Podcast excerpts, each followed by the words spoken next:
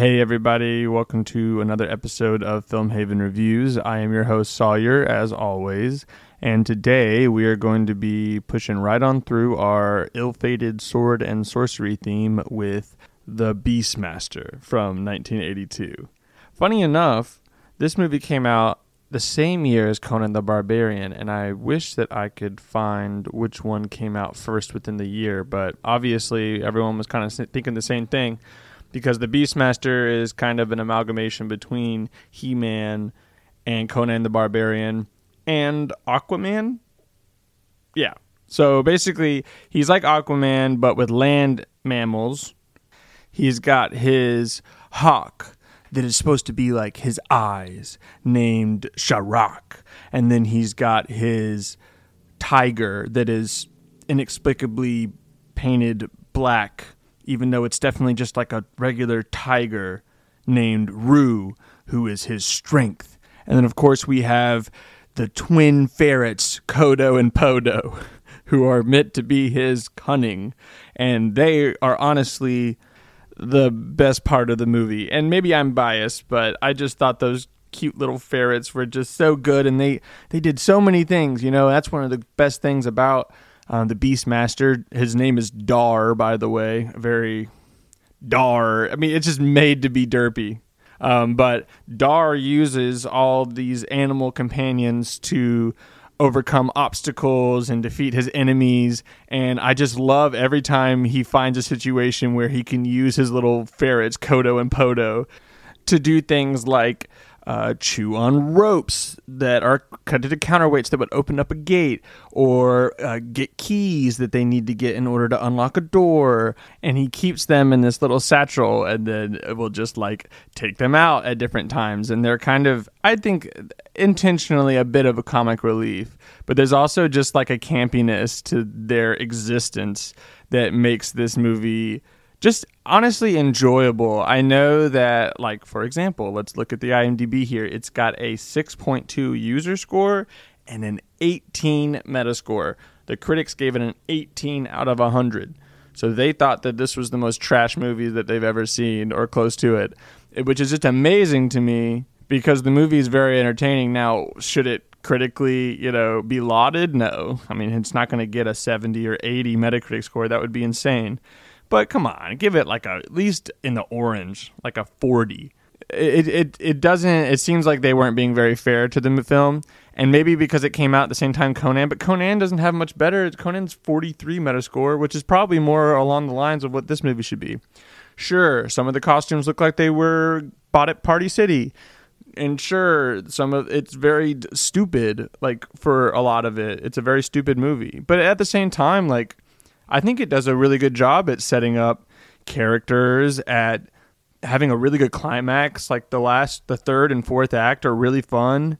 And although some of the choreography is just a little silly, but it's 1982. Like, what are you expecting? If you like these kind of movies, these um, sword and sorcery films in the Conan Robert E. Howard style, with taking place in like these ancient Mesopotamian ziggurats and rocky desert landscapes and you've got tons of set pieces for fight scenes and there's also macabre aspects for people who like horror or just kind of dark things.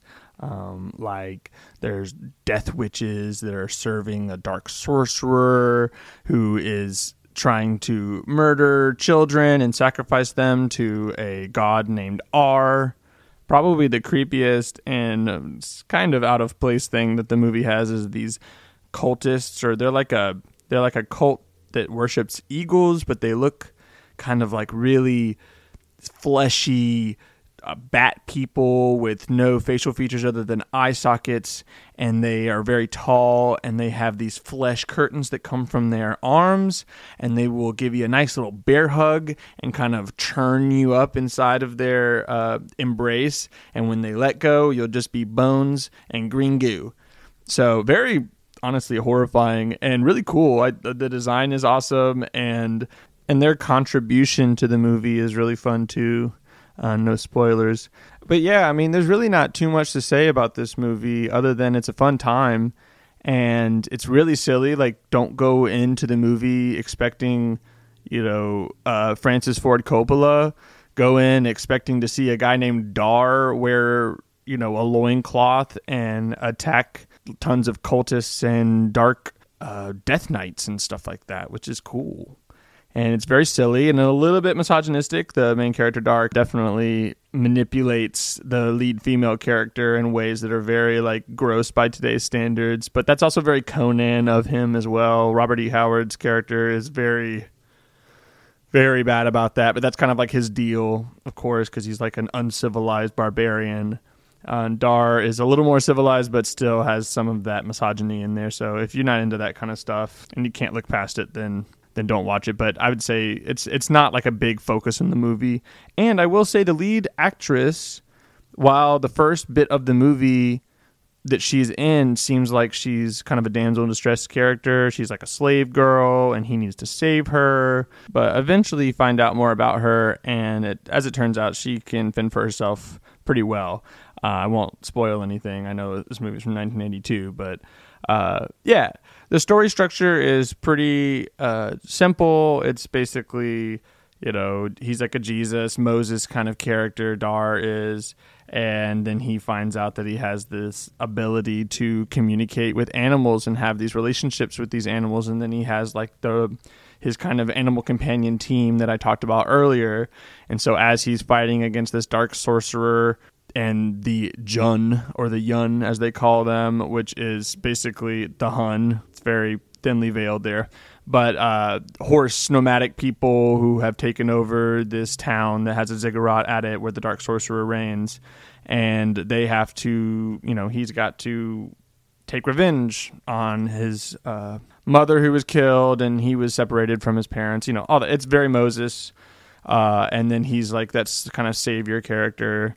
Um, not too crazy there, but at the same time, it, it I mean they they develop it well, and if you can just look past all the campiness, or maybe even enjoy all the campiness, then you're gonna have a good time. So I recommend this movie to anyone that is into this kind of thing, and you know just put it on on a Saturday afternoon and just kick back and.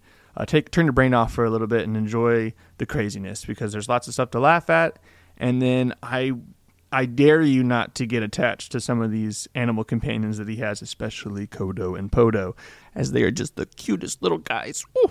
So this movie is definitely not an 18 out of 100 like the critics say. Um, I think the user score right now on IMDb is pretty close, 6.2.